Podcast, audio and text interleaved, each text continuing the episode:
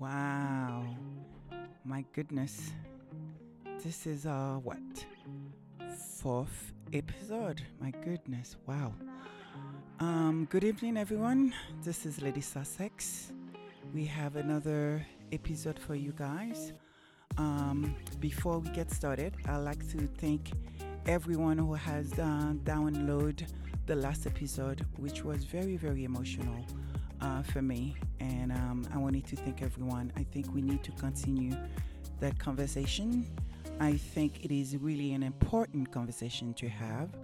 Um, so I look forward to continue that. So please subscribe. Please let me know what you think. Um, I would love to hear what you guys have to say and sort of being a part of the journey with me. And um, let's continue that conversation. And tonight episode, I think we're gonna touch some of the stuff we talked in the last episode. Um, but mainly, I think um, tonight I would like to talk about um, reinstating um, Harry security because I think it's very, very important as we started hearing from a lot of the vet, and um, I think they make a good argument. And we also would like to talk, obviously, the response, the so called response from Harry's brother, of course, and you know who I'm talking about. Um, we would like to touch, and you guys know the one and the only one, the biggest bully in the world, Piers Morgan. And yes, we are going to talk about Sharon Osbourne, of course, what should we? And um, yeah, I have some amazing guests here. Still Charles, George, and another wonderful, great guest we have here. Um, it's Catherine, and you guys will soon um, hear from her. Um, I think it was important to have another woman here, and sort of you, we can have like a different perspective uh, from everything that's been going on. So let's get the show started. Hi, Charles. Hi, um, George. And of course, our special guest, Catherine. How are you, Catherine? Hi, doing very well. Thank you for having me. Wonderful, wonderful. It's good to have you here. Um, the way I would like to start first, let's start by the answer that uh, Harry's brother um, gave that, you know, the royal family is not racist. What did you guys make of that answer? Well, I'll, I'll jump in. I think the the first thing that struck me about it was not even getting to what he said, but just how he said it, and just not even slowing down or, or turning around to uh, to face the um, the person who asked the question when he gave the answer. I think says a lot about uh, how important it is to him, or or not Charles. important for that matter. Yeah, I mean, I myself, I think that, um, you know, I agree with George that obviously is, you know, he didn't even break stride as he was as he was actually answering the question to the poor journalist. But at the same point, um, you know, it goes back to what the Queen had mentioned in her first um, in her first statement about it, saying that it's going to be within the family. So what that means is that they're not going to tell anybody. Like they're going to just keep it to themselves and they're going to try and work it out, quote unquote. So, um, you know, I think that it's something that they're trying to dismiss as much as possible because they know that it's, um, you know, it's a hot topic. And so they're just trying their best to kind of sweep it under the rug as usual. Catherine, what did you think? I think he probably believes that statement, even though it's an inaccurate statement, most likely. I think there are a lot of people who, because they don't use the slurs that you would assume with racism, and because their actions aren't overt, that to Charles's point, they can dismiss the idea that they are racist when if they really took a look at themselves in the mirror, I, I think that the truth would would be disturbing for them to admit. Absolutely, I agree with you. I actually think that you know, uh, I mean, what were he gonna say? That you know his family is racist? Well, but but at, at the same point, though, right? If they have any self-awareness whatsoever about what's going on, the amount of coverage, clearly, it's it's an issue that's blown up across the the globe, really.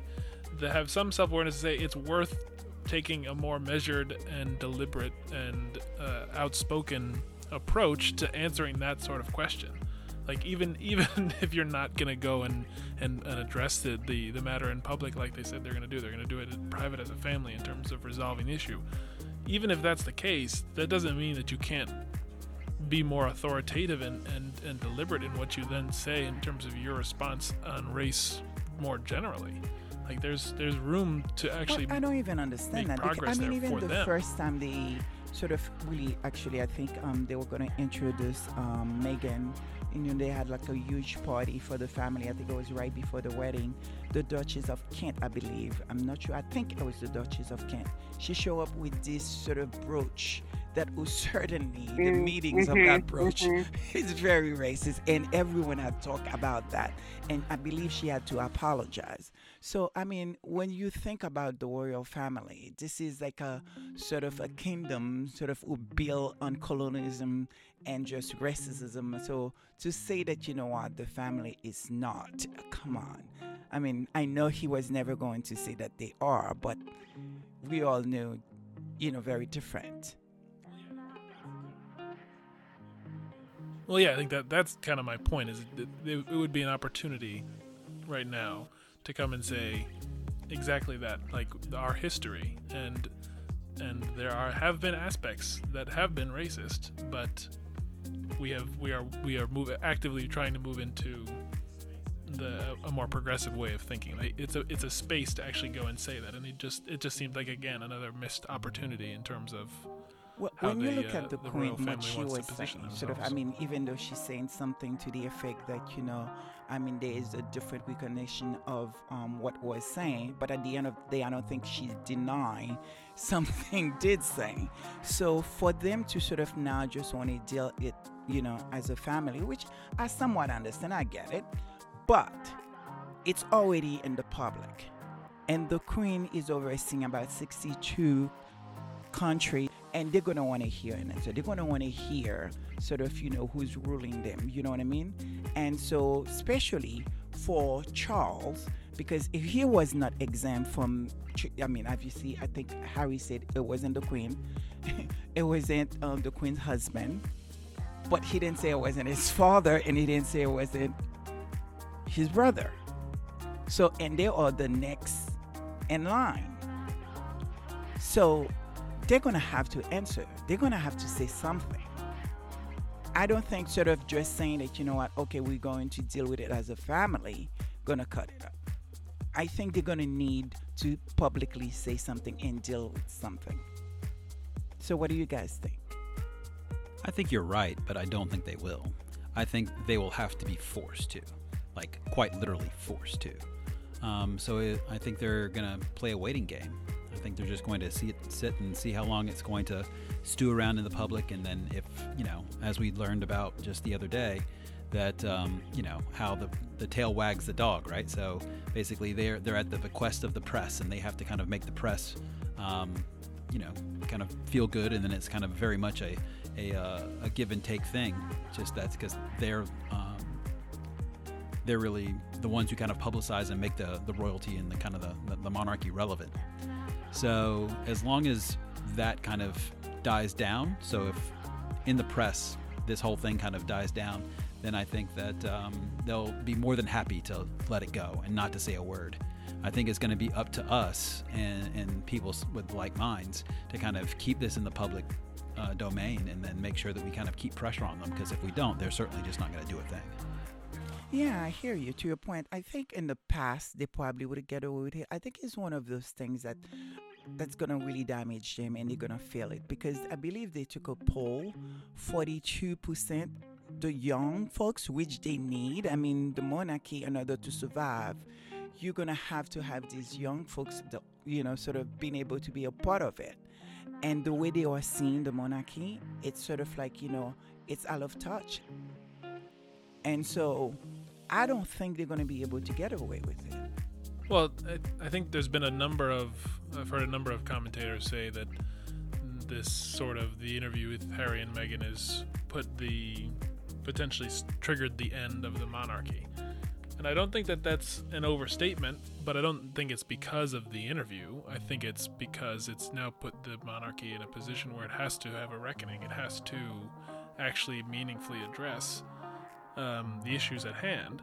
And it's, it does seem like if they don't, if they don't do uh, what needs to be done, uh, knowing that some things are going to always be but just between the family, but if they don't come out and, and address it in a public way, in a meaningful way, that's just going to um, potentially lead to the end of the monarchy.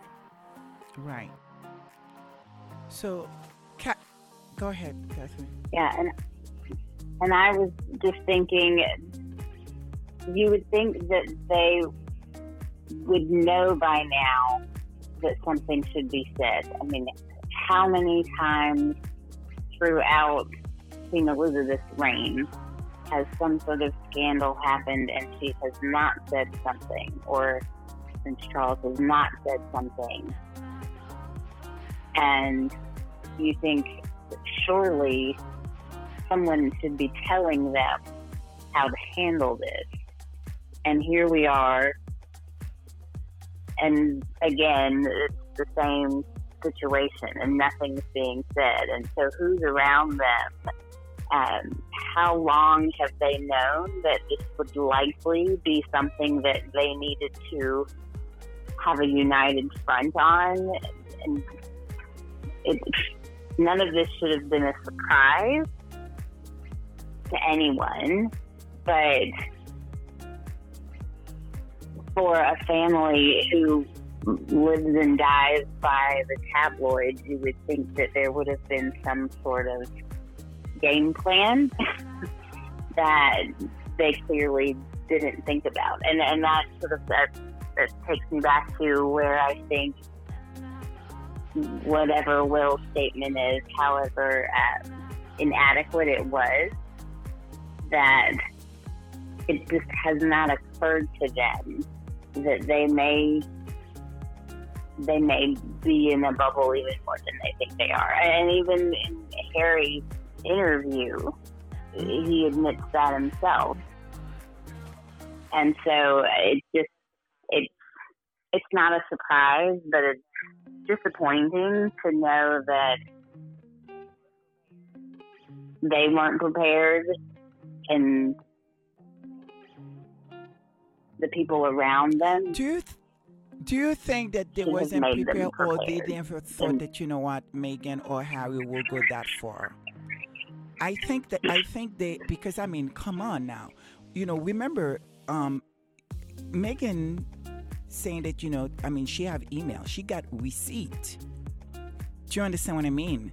I just don't think they believe that you know they knew that Mhm. they were going to talk, they were going to say things because now they don't have the control they use once Apple Mhm. sort of to know what they're gonna say, what they're gonna do, and stuff like that. And there's no leaking. There's no one is leaking to them. So I don't think they believe that they were going that far hmm because I mean, even us, the Sussex Squad, or the people that you know who sort of you know fan of Harry and Meghan, and um, even in the, the the reporters here in the state, you know, all of them saying, yeah, they're probably gonna talk and talk about you know sort of their new adventure with Archewell and stuff like that. They may touch, you know, sort of talk about the press. No one was ready for how deep you know, sort of how far they went, especially when it comes to the whole race thing, sort of, you know, the color thing, who says what. What's bothered me because everyone tried to sort of change the subject, saying, well, you know, you know, very often people sort of will talk about kids' color, you know, what color is it going to be, or what color you think. That was not what Meghan said. The word Meghan used was that what was the word this she used, guys? Concern. Concern to me, that's a completely very different thing. Especially after they're saying that, you know what, the kid was not going to be protected. Do you understand what I mean? Mhm. What what is so concerning about it? It's not like, oh, I wonder what your kid's gonna look like. I mean, they probably a little bit sort of, you know, not sensitive. But once you start saying concern, what are you concerned that kid's not gonna blend with you guys? And what? I, please tell me, guys, what do you think? No, I mean, the thing that really How do you see yeah, it? the thing that really just clarified it for me is you know every, what everyone wants to talk about is the fact you know oh what the context was tell, please tell me what the context is that's what it all matters you know if it was in a in a jovial way or in a very familial way then perhaps you know they were talking about it and didn't really matter as much not that the people who say that have any right because they've never been a part of those conversations and certainly no one's ever said that about their child but the thing that just sticks out to me most is the fact that the context that the only context cue that you need is the fact that they brought it up during the middle of these interviews. I mean, at the end of the day, they didn't get into this interview with Oprah lightly, and it clearly struck a, a large enough chord for it to stick around as long as it has. So I think that's all you need to to know about the context. Clearly, it made them uncomfortable. Clearly, as you mentioned, you know, th- they're concerned. It wasn't like, oh, I wonder, or I bet. It wasn't anything that they're trying to, you know, that it was that they were trying to just have a nice conversation or just even feign interest. It was clearly it was a very deliberative thing, and um, I don't think they would have brought it up otherwise. Well, it's also it's that, and it's also that it's the some the interpretation of it needs to take into account all of the rest of the circumstance, right? It's not like the rest of the treatment was phenomenal or business as usual or anything. It's this is in addition to the fact that they were not only saying that his child wasn't going to have security, his wife wasn't going to have security, but they're also going to take it away from him. So it's like when you look at all of all of that together, it's it's hard to imagine that it wasn't or it's hard to imagine that it was something, some nonchalant, familial, jovial thing that didn't really matter. Catherine, you are a mother. Obviously, you're a mother of two beautiful girls. And obviously, sort of, you know, I mean, think of like you're pregnant and then your husband family would to come to you and sort of said, I wonder, you know, you know, I have concern what your child's going to look like. How would you how would you take that? How would you feel? Well, I would be extremely offended and angry. And I will tell you, when that, as surprised and shocked as Oprah was, I was actually surprised at how surprised Oprah was that that was something that had come out. That that statement and that thought did not surprise me at all that it had come out. Um, and it may have been shocking to hear those words, but I, I would have been assuming it would come from somewhere, and maybe they're more, maybe they were more surprised as to who said it, whoever that person was.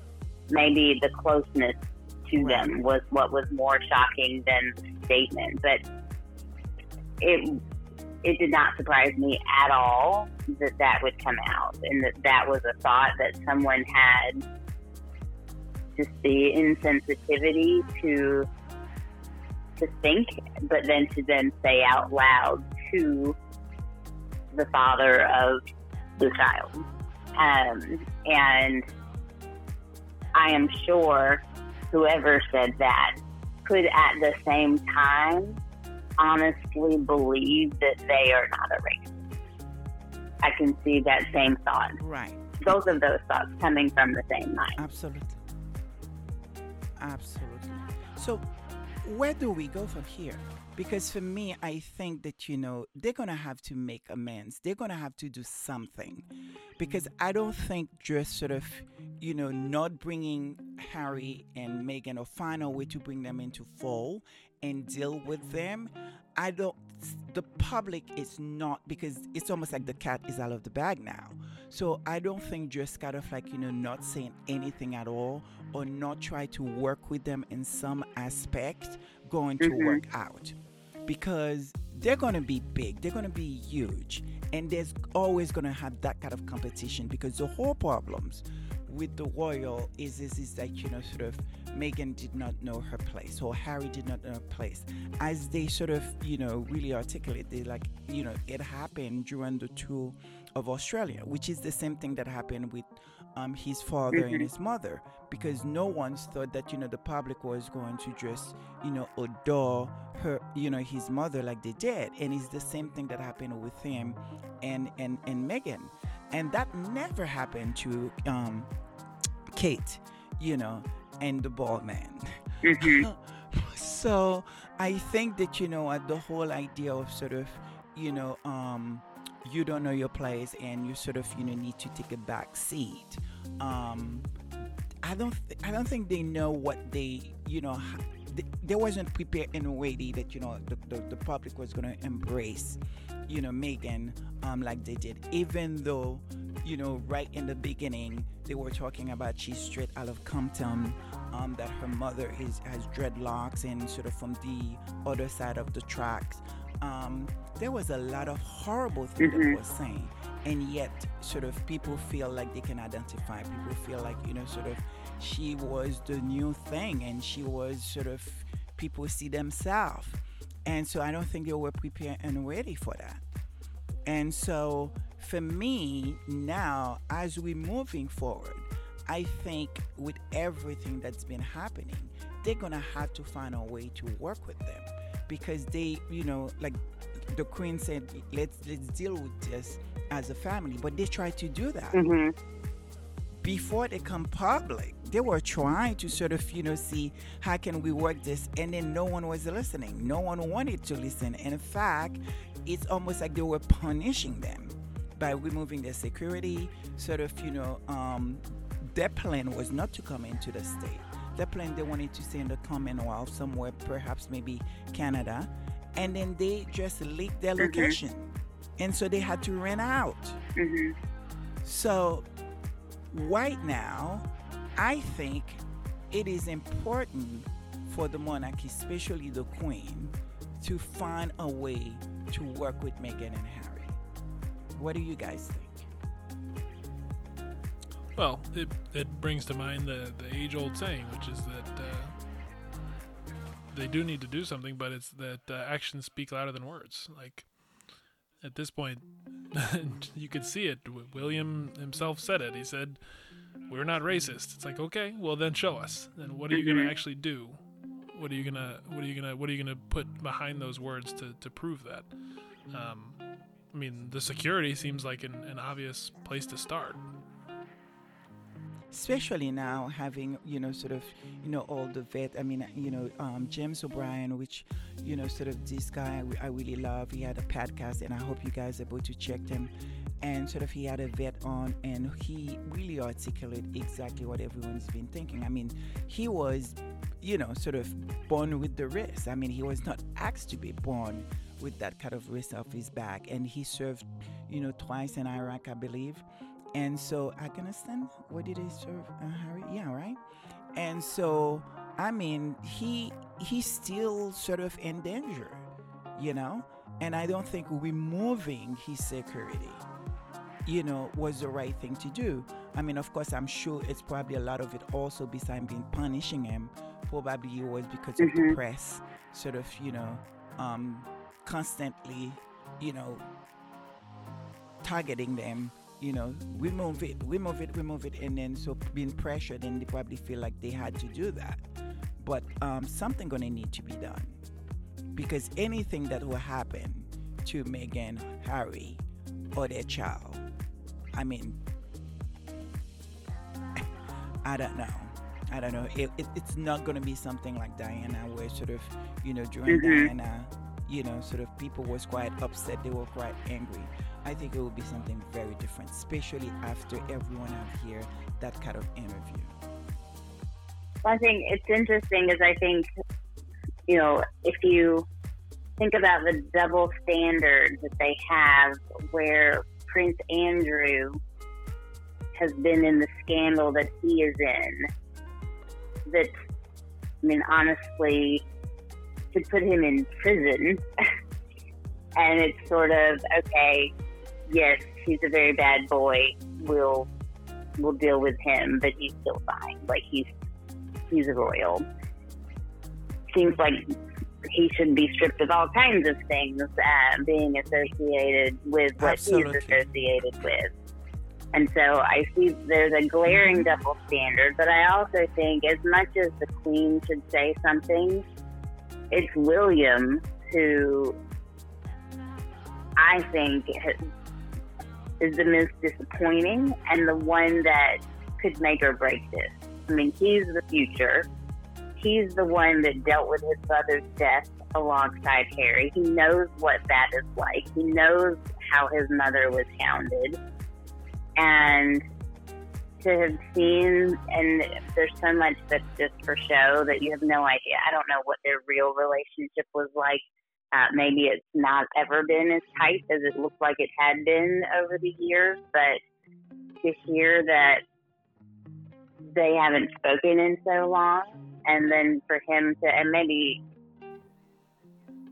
he wasn't prepared, which he should be. He's about to be king one day. He should be prepared at all times. That's his whole life has been trying to prepare him for these types of situations. Um, I, it's on his shoulders, in my opinion. Whatever the future of the monarchy looks like, it's up to him. And if this was the first test, he did not fare very well.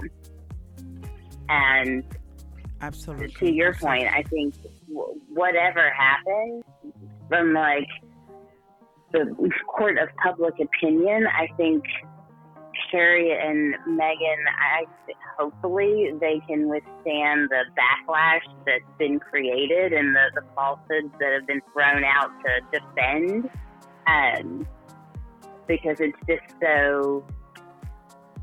It it just seems so. Uh, Hail Mary-ish of the tabloids and of the royal family. The the the defense.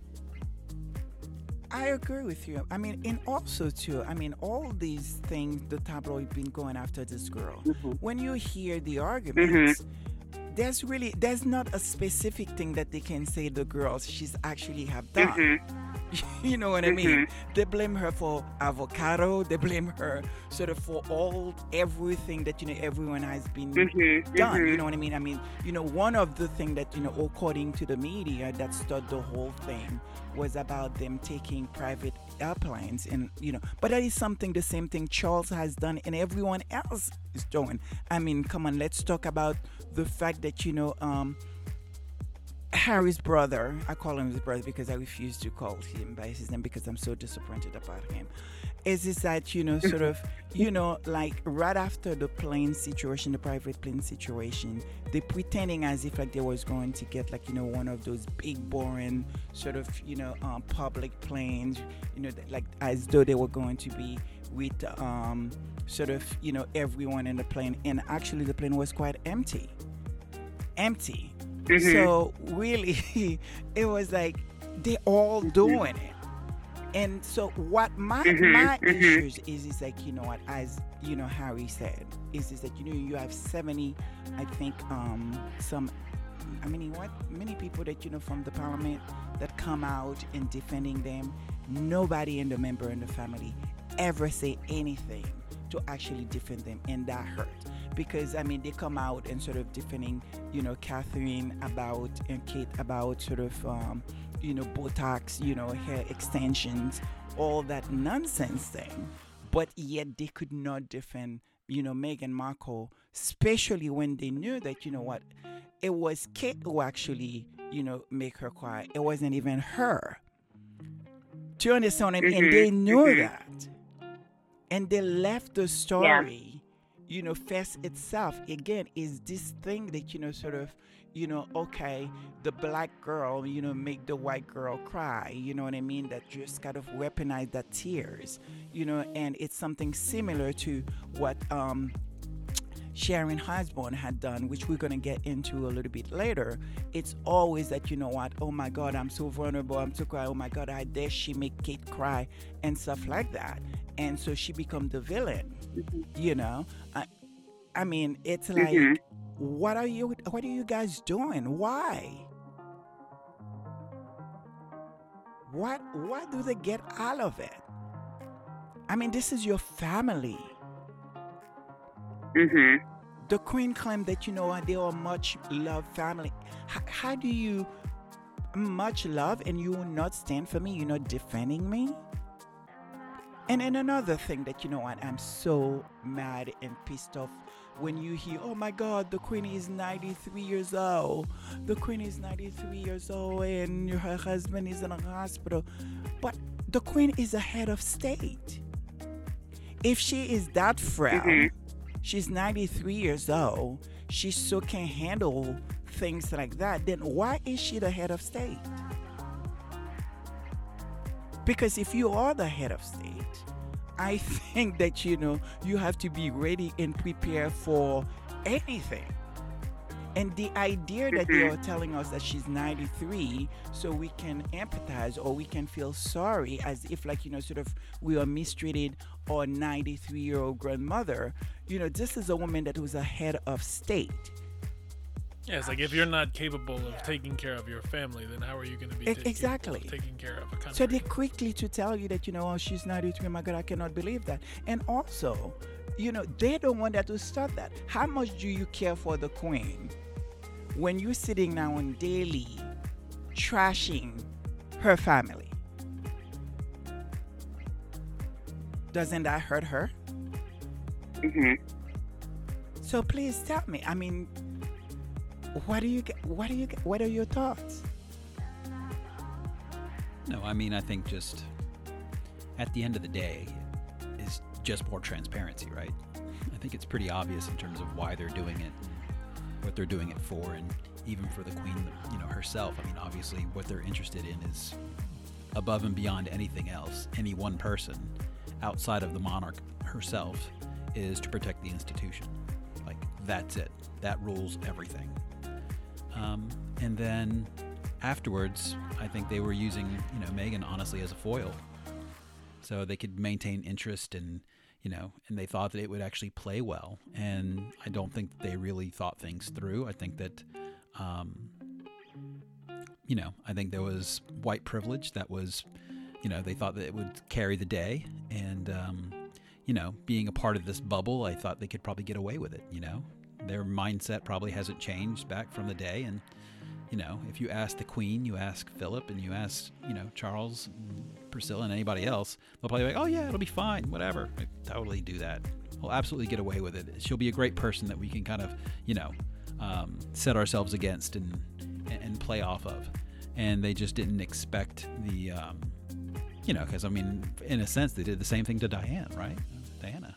So I thought they could just basically just get away with the exact same Mhm. playbook and say, okay, well, that worked, so let's just do it again um, not realizing that uh, the repercussions that it would have, and then also um, the fact that, it, that you know it was no longer just doing it to a woman, which you know the misogyny there is evident, but also they're doing it to a black woman. And all the undertones that that actually means, and then how that's now being reflected against their entire society, and especially because the Commonwealth is so you know there, there's so many Afri- you know there's so many you know black and dark skinned persons involved in the Commonwealth, so um, they just didn't see how that would basically transpire and kind of affect everyone else. So, I mean, at the end of the day, they're gonna have to they're gonna have to face the facts, and they're gonna have to try and figure out a way to kind of dig themselves out of this hole. Yeah, exactly. Um, Catherine, I, I mean, Yeah, they can't answer. I was just thinking they they can't respond the same way that they've Right. responded with everything, with every crisis they face. It's it's this similar delayed response, and let's hope people forget soon enough. And I think that I think they understand um, that this isn't going to go away in the same way, and maybe it would have if if they did give them security and they did let them stay in Canada and they didn't push them out, and maybe they didn't realize who who they were dealing with. Um, maybe they thought they'd land on their faces when really there are there are friends in high places that they have that aren't royalty that understand what they're dealing with, and so I, I think I think the support that they're Right. getting is Absolutely. probably not what they were expecting. Um, if you think about Edward and Wallis Simpson and their exile, like you know, they still had their little social circles, Right. they were exiled, and it's not the same here. Like welcome home is the way that I, I feel like they are here. Um, and we don't, is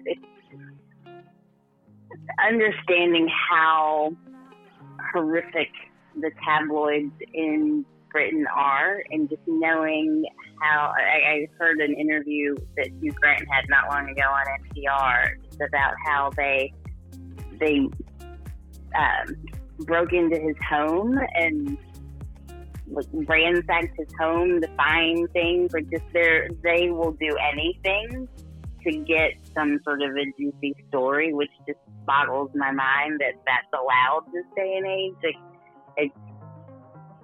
I just think you know their playbook needs to be thrown out because whatever it is that they keep going back to and going back to is not going to work Absolutely. in the way Well, that they're hoping. Oh my God. I was shocked. Mr. Piers Morgan has exited. Good morning, Britain. Good morning, Britain. Finally have a good morning. so, let's talk about that. Mm-hmm. What did you guys think? I mean, the biggest bully in the world could not handle a criticism about himself. I could not believe it. I think Piers Morgan is a horrible person. Yeah, I don't think I, I don't think yeah I don't think you're alone in that criticism. he's I, awful. I would have to say I completely agree with you. I think he is abominable. um, and then, you know, we all knew that he had thin skin, right? I mean, he reacts off of everything, and you know, it's all about him and me, me, me, me. And anytime that it's not him, or anytime that anyone steals the attention, it's always, you know, he always throws a fuss. But um, I think he really put it on display um, when he walked out because clearly he couldn't even handle the slight little criticism that he may be getting from one of his colleagues. And you know and couldn't even put himself even for a second in the shoes of what you know his target must have been feeling when she had the entire press after her for years. Mm-hmm. And yet and yet you know he couldn't take it for like mm-hmm. 3 mm-hmm. minutes.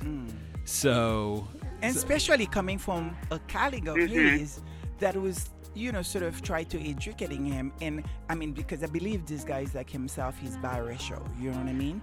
And he was trying to give him, like, you know, sort of, you know, look, this is how you make me feel.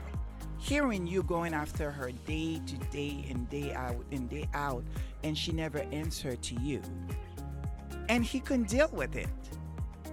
He could not deal Mhm. with it. yeah i mean it's just ridiculous and then um, you know what even put an even worse i mean if if i could have a worse opinion of him it'd be shocking but i mean this even dug the hole lower is that um, you know i think that whole thing was staged anyway because apparently what was happening what happened is that you know he got in a huff and you know close to tears and you know ran off the set and then quit or whatever was fired whatever happened. And then you know, like the very next day, he happens to be setting up like his own, like, you know, far right show. He already had something else kind of on the, you know, he- already had something already set up on the side as if this was, you know, so if you already had something and you know you were walking into Mhm. this new thing and you had it going up, like this doesn't happen in a day because it literally was like the next day. So clearly this must have been planned. I mean, he was he was looking for an exit. He was looking for a reason to kind of get up and leave and then, you know, have a lot of press about it so he could draw as much attention as possible because that's what he likes to do. So, you know, when he did land at his new job, that he now had, um, you know, he- had all this basic press kind of pushing that way for him as well. And then he had a platform to kind of start off his show with saying that, you know, you can't shut me up, blah, blah, blah, blah, blah. So the whole thing was just very methodical and planned and then pathetic, really.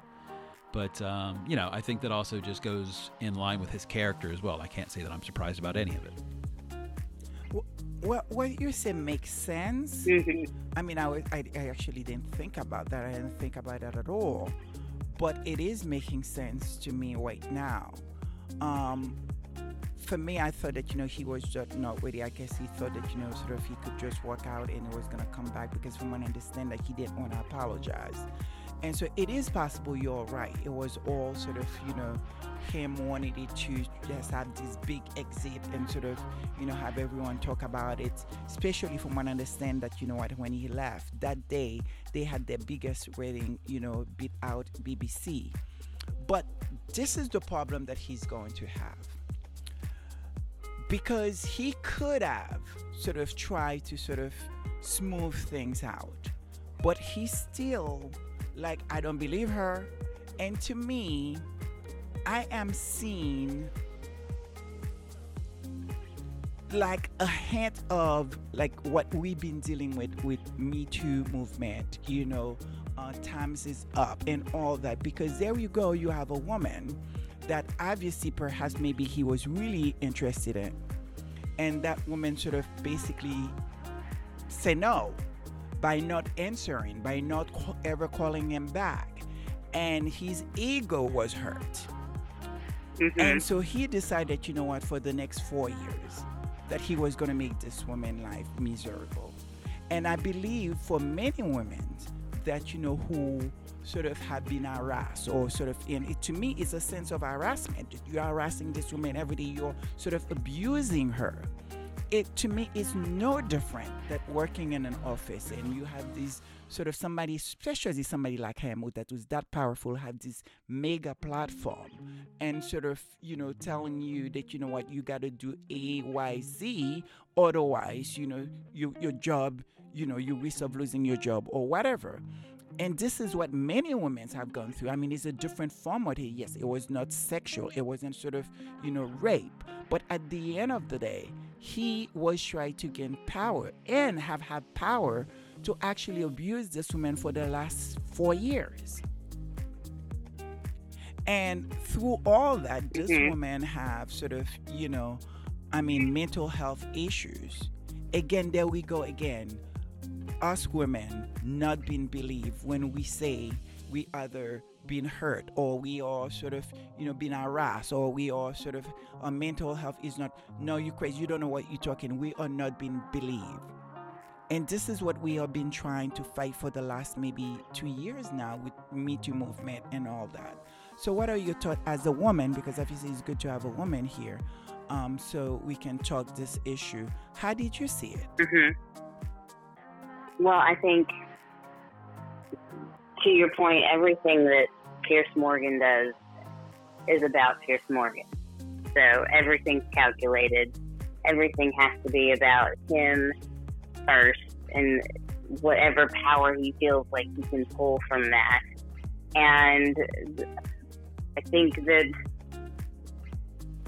finally we're starting to turn the corner. I mean, even with Governor Cuomo now, like there, people are still going to be pushing and still going to be denying, but the voices are louder finally, and Mhm. it's not taking as long for people to actually believe someone when they're saying it, and to you know ignore all of the red flags that may go up about the accuser uh, or the accused, excuse me, and thinking about Piers Morgan, like, you know, woe is me after all of this. Like, it's time that we are heard, uh, and the you know the, the fight is coming. We're not just going to be quiet because the the support is there now, and it's out, Right. and right.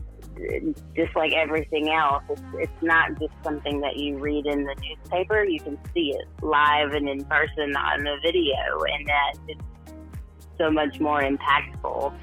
Um, and I, I, I don't know how long it will take for the change to be ultimate, but it's coming. And that makes me excited that finally it's not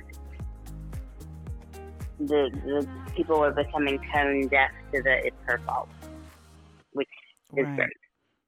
But we're not Right. there yet. But it's we're turning in the right direction. I think for me is sort of, um, especially when it comes to the mental health issue. For me, this is like sort of is really personal. In the last episode that I have, uh, you know, sort of I talk about my own mental health issue and um, the stigma with that, and sort of you don't often want to talk about it, and sometimes you find yourself in that dark place, and you don't know how to talk about it. You don't know how even to ask for help sometime. And to me, when you running around say you don't believe her, is it believe would it mean that you know what she would have to kill herself and then that's when you would have believed it?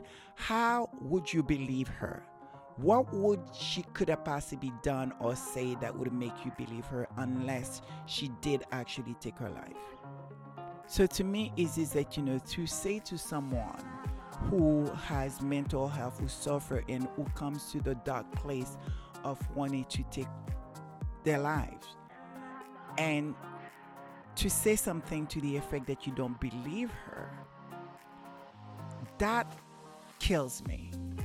Because how many people who are listening to him, who looking at Meghan Markle and said, if they don't believe her with all her resources, with everything she has available to her, Mhm. what about me? Mhm. What about me? How do you sort of, you know, you know, go out and ask for help if you feel like the resources that you may have going to look at you and say, you know what, you're just crazy or you just maybe need a good night's sleep. Or say that you do have these issues and then someone turn around and say they don't believe you. And for me, as I said again, who have suffered with mental health and I had to suck out treatment for a very long time. And thank God that you know what I, I feel like I am on the other side. But when I looked at people like the great Alexander McQueen, the Kate Spades, the uh, you know um, Caroline Flacks, all these wonderful, great people, like in I mean they had the biggest career, and you know from the outside world it's like they have everything these are people that have been worshipped. These are sort of like, you know, my idols, which is Alexander McQueen, a man that, you know, I literally worship. I mean, young and have everything going on. And yes, took his life. And I wonder sometimes, what if he had asked for help and no one listened? Mhm. Caroline, who also was dealing with a lot of press, the British press. In fact, the day this woman took her life, I believe the Sun or the, the Mail online was about to print some story about her, which is the same thing that I believe they did with Diana, and they had to pull out the the um you know the article, Mhm. right? Mhm. I mean, seriously. Well, I think that's why it's so important what Harry and Meghan have done, um, and, and continue to do, and just specifically the interview to really take a stand and demand to be heard and, and demand to be taken seriously, and to do it in the in the roles that they are in because they are um, not just anyone. You know, they're at the top of a institution, at the top of one of the major countries uh, in the world, and so for them to do it on that um, stage in that in that arena, um, kind of the cascading effects that it has for everyone else in the world.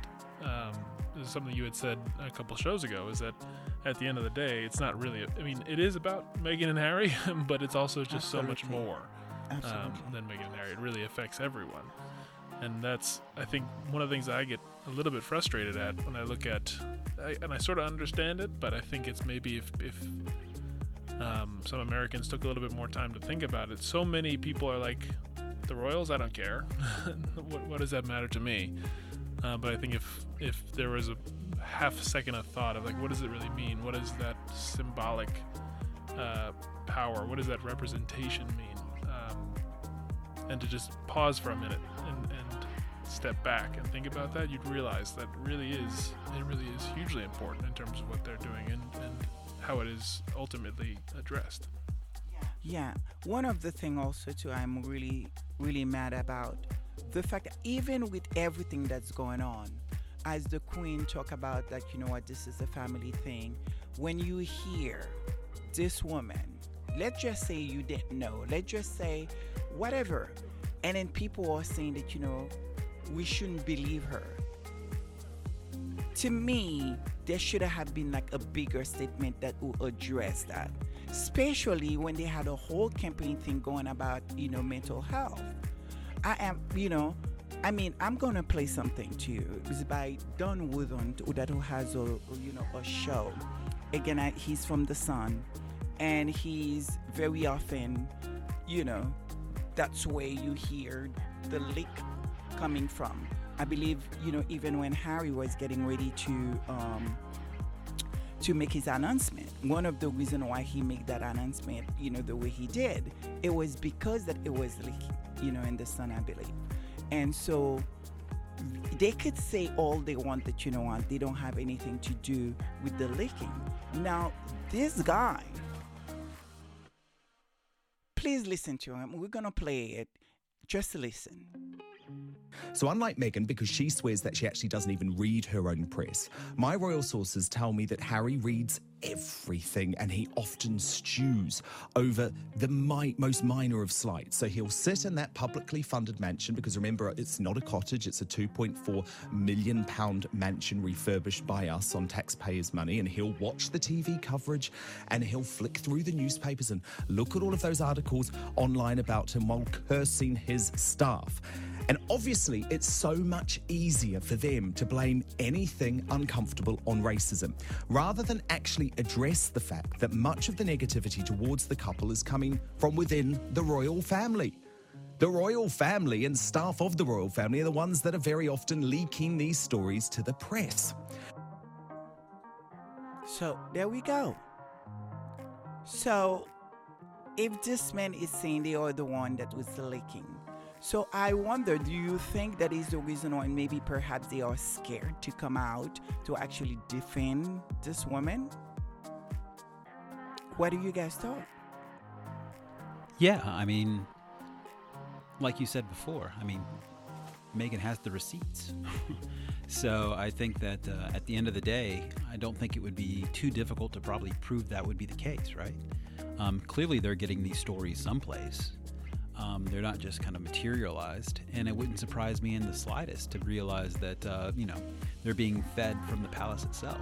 So it just makes the whole thing even murky, like more murky and disgusting and and pathetic, really. Because at the end of the day, if you realize it's one thing for them not to do anything to help her, it's another thing, or Harry for that matter as well. But it's entirely a different thing for them to actually be perpetuating the the, the damage themselves. If they're the ones who are actually, you know, causing and being the root cause of the abuse, then all of a sudden it's it's much more than you know them just being you know taking a lax attitude or them just being very royal and trying to be above everything. Um, at that point, I mean, it's clearly personal, and then it just begs to, you know, understand why. And there's really only one outcome as to, you know, why would they want to treat Meghan specifically, but Meghan and Harry as a unit, why would they want to treat them differently? And I mean, I think you could really only draw one conclusion from it. Right.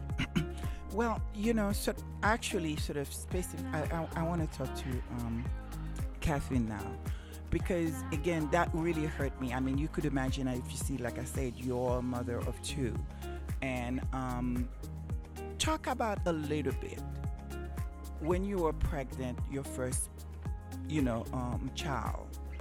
You know, during that time, I'm sure many women, obviously, I'm not a mother yet, and they talk about their hormones and everything that they go through to actually sort of get into a place where you want to harm yourself and your unborn child.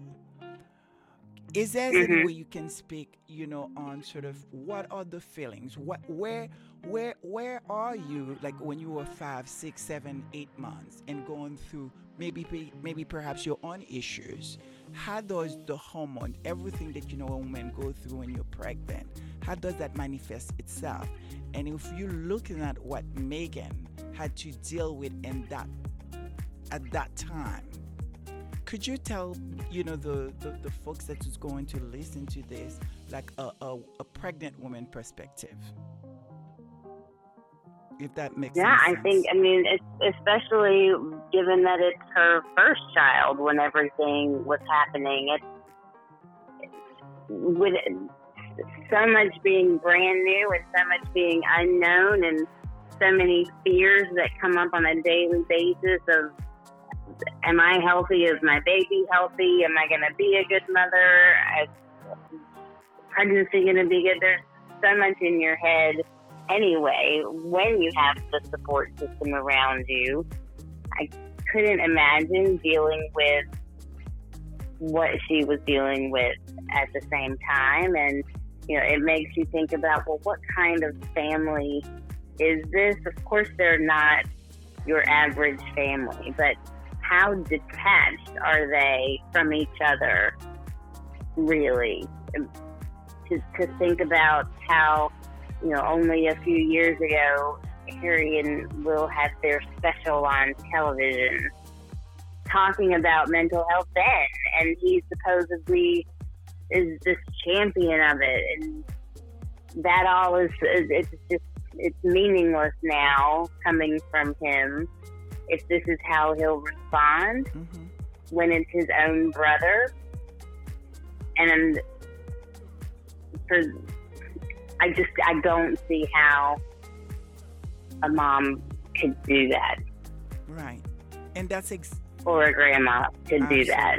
And that's exactly or a, a brother who has been through the worst with you and has lost your mom for the exact same reason that she is now being tortured by and you stand by and allow it or maybe even contribute to it right is just appalling and unfathomable. and that's the reason why I think there's no way they're gonna have to deal as a family.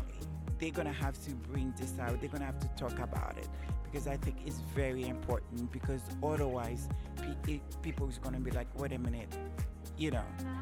There's gonna be too many, too much, too many questions. There's gonna be too much questions around, especially when it comes to the mental health issues.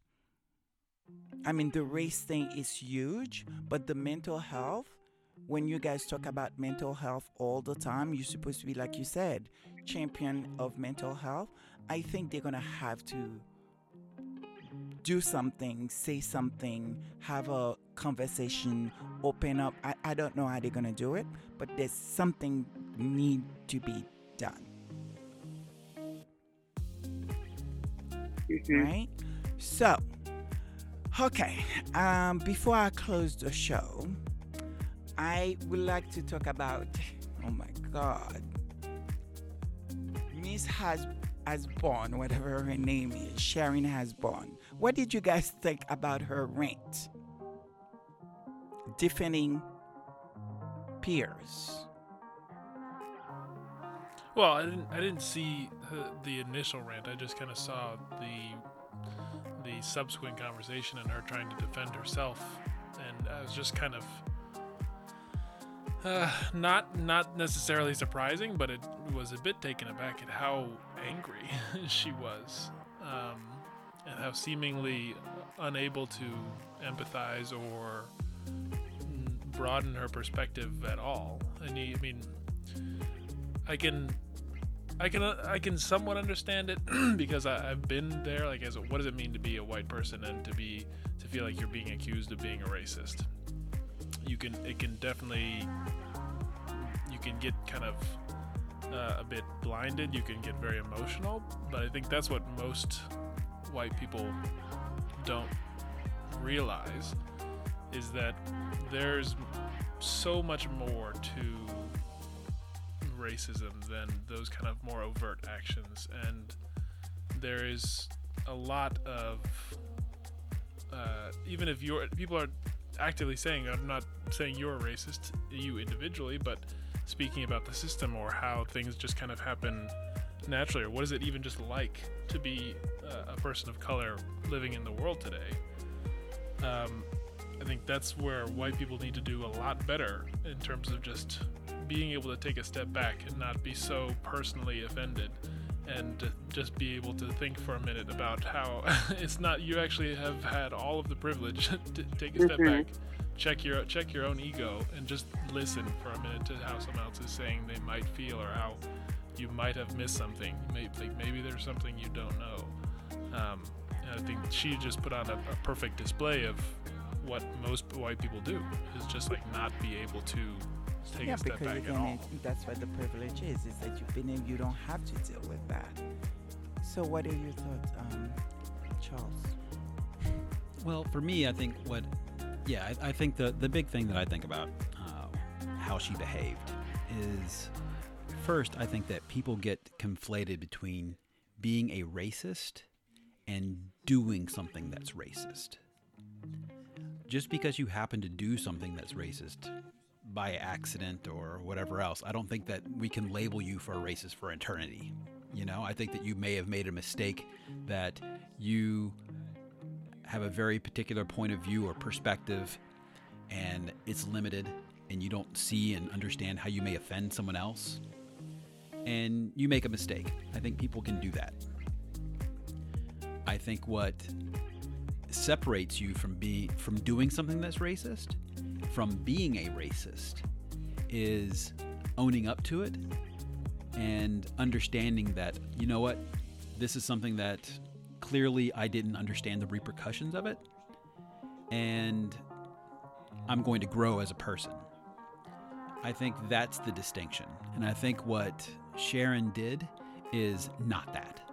I think she just shut it down completely, was not interested at all about trying to grow or understand kind of the other point of view or how she was offending um, an entire race of people. And I think that is the epitome of white privilege. That it doesn't matter what anyone else outside of her feels about it or thinks about it, um, and they just have to take it. And you know, the, in the same way that she was Mhm. able, the the, uh, the other host, you know, tell, yeah, Sheryl, when she was telling her not to cry, that you know, to don't, you know, don't show me your tears or whatever it is that she said.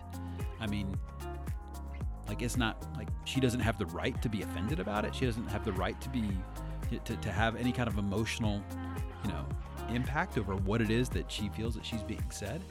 Um, you know, I think that uh, I think that was horrific, frankly, um, and I think just emblematic of her character. You know, I I can understand, um, as George had mentioned, that um, that it can certainly take people back. Like no one ever wants to think that that's how they are. You know, I mean, I don't think you know unless you're truly just off the deep end. I don't think you ever want to just take onto yourself and realize, you know, as a part of your character that you're, you know, disparaging another, you know, another race or that you're racist. I don't think that's what people just naturally think of themselves as being, right? Um, and so when that's confronted and portrayed and, and pointed out to you, then I think that people have a real problem with it and they act react that way. But um, but again, without being willing to understand why someone says that, I think that proves the fact that you don't believe that they're worth your time. It's it's uh, thinking about it more that that Mhm. interaction between the two of them, um, between Osbourne and, and Sheryl, feels like a microcosm of race in the world today and racism in the world today. Because on the one hand, you've got the white person. Uh, in the, what struck me, in addition to her telling her co-host not to cry, which I agree was horrific, but her basically saying, I think five times in a row, "How can I be racist? How can something that I did be racist?" Um, and it's that being so, that being emblematic of the lack of work and effort that a, a lot of white people have, have basically not done to have a reckoning with what is race and what has it been what does it mean for other people who don't have white privilege. It's that lack of understanding that's been put into it, and also the the inability to really even consider it. Um, so you've got the problem Mhm. there, represented by by Osbourne, but then at the same time you have the solution, also represented by Sheryl, who's saying, "Listen, you just need to listen. If you can actually just open up and stop for a minute and just think, this like here's the answer. I can explain it to you. I've lived it." You have the, the problem captured and, and represented in one person, and you have the answer represented at the, at the same exact point. What about you, Catherine? What did you think? Yeah, I I agree. I think especially now with the conversations going on not just in America but around the world, for her to respond in the way she did was a not just a complete lack of understanding that it was time for her to shut up and listen, but her the fact that her head is in the sand and that oh you just protest too much Right. um, so I, I think it's a journey that everyone's on, and maybe people are at different points of that journey. But um, it's not about white people. It's not about you. Take it away from being about you. It's always about you. This is not about you. This is about black people and people of color and what has been happening to them. And you are not the victim here. You never have been. Uh, so please do not tell us you're the victim in this situation. Right. Well, for me, is is that you know, I think, I mean, I love Sharon. I think um, she's an amazing woman. When you hear her story and sort of, and um, it's one that you can inspire by.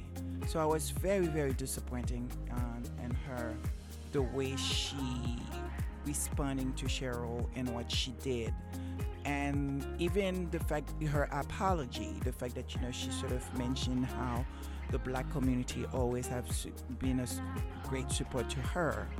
And that she was nervous she was all this different thing that was happening which i can understand. But what she did not do in that apology she never apologized to sheryl and who happened to be a friend. And furthermore i can understand that you know what you want to support your friend. Obviously you know if you have a friend you know good bad you want to you know sort of you know support your friend. But the idea is is that you know you cannot do both things. You cannot say you know what? I'm against what he did but this is my friend and i like him i will give him you know any sort of kind of support that he needs but i disagree Piers Morgan. And so it's like, you know, hello. She what she was doing in the show is try to call Sheryl out and say, please tell me what she had what he had ever seen that was racist. And was not willing to listen. Hmm Do you understand what I mean? Because if, and again, there we go again with the I'm 63 years old. 63, you should know better. I don't think racism is a new thing. And you are on TV constantly having that kind of conversation. You supposedly have black friends. You should know better. And if you have a friend that doesn't know any better, I'd expect you to be a good friend and say, you know what? Let me give you a different perspective. I like you, I care about you, but what you said was wrong. That's been a good friend. I mean, do I have it wrong? No, I mean I think that's the yeah I think that's I think that's it's the harder thing to do certainly the to confront people with the truth when it's not what they're already where they already are, but that's what Okay, well, we are gonna come, you know, to the last word. What is your hope, George? Last Uh, word. my hope is, I think that the the monarchy, I think, actually takes the opportunity that's been presented to them, because I think they have the power to do a lot of good, um, and I think that the opportunity is there for them to do it. They just need to step up. So I hope they do. Charles. No, I would agree. I think that um, it would be an opportunity wasted if they actually didn't confront this issue head on and um, and deal with it in a in a loving and thoughtful way. Catherine. Last word and hope. I think my hope is recognition for them. And to Charles's point, whether we hear about it in the public or not, my hope is that they recognize that they need to extend and apologize and realize that a lot of damage has been done. But Meghan and Harry seem open and willing to be welcomed back if that's what they'd like to do. And I, and I think it needs to stop being about the image of the family and being about the family. So my hope is that that will happen. I 100% agree with you. I think it is, I think for me, I think it's a second chance that they have because I believe they had missed a huge opportunity.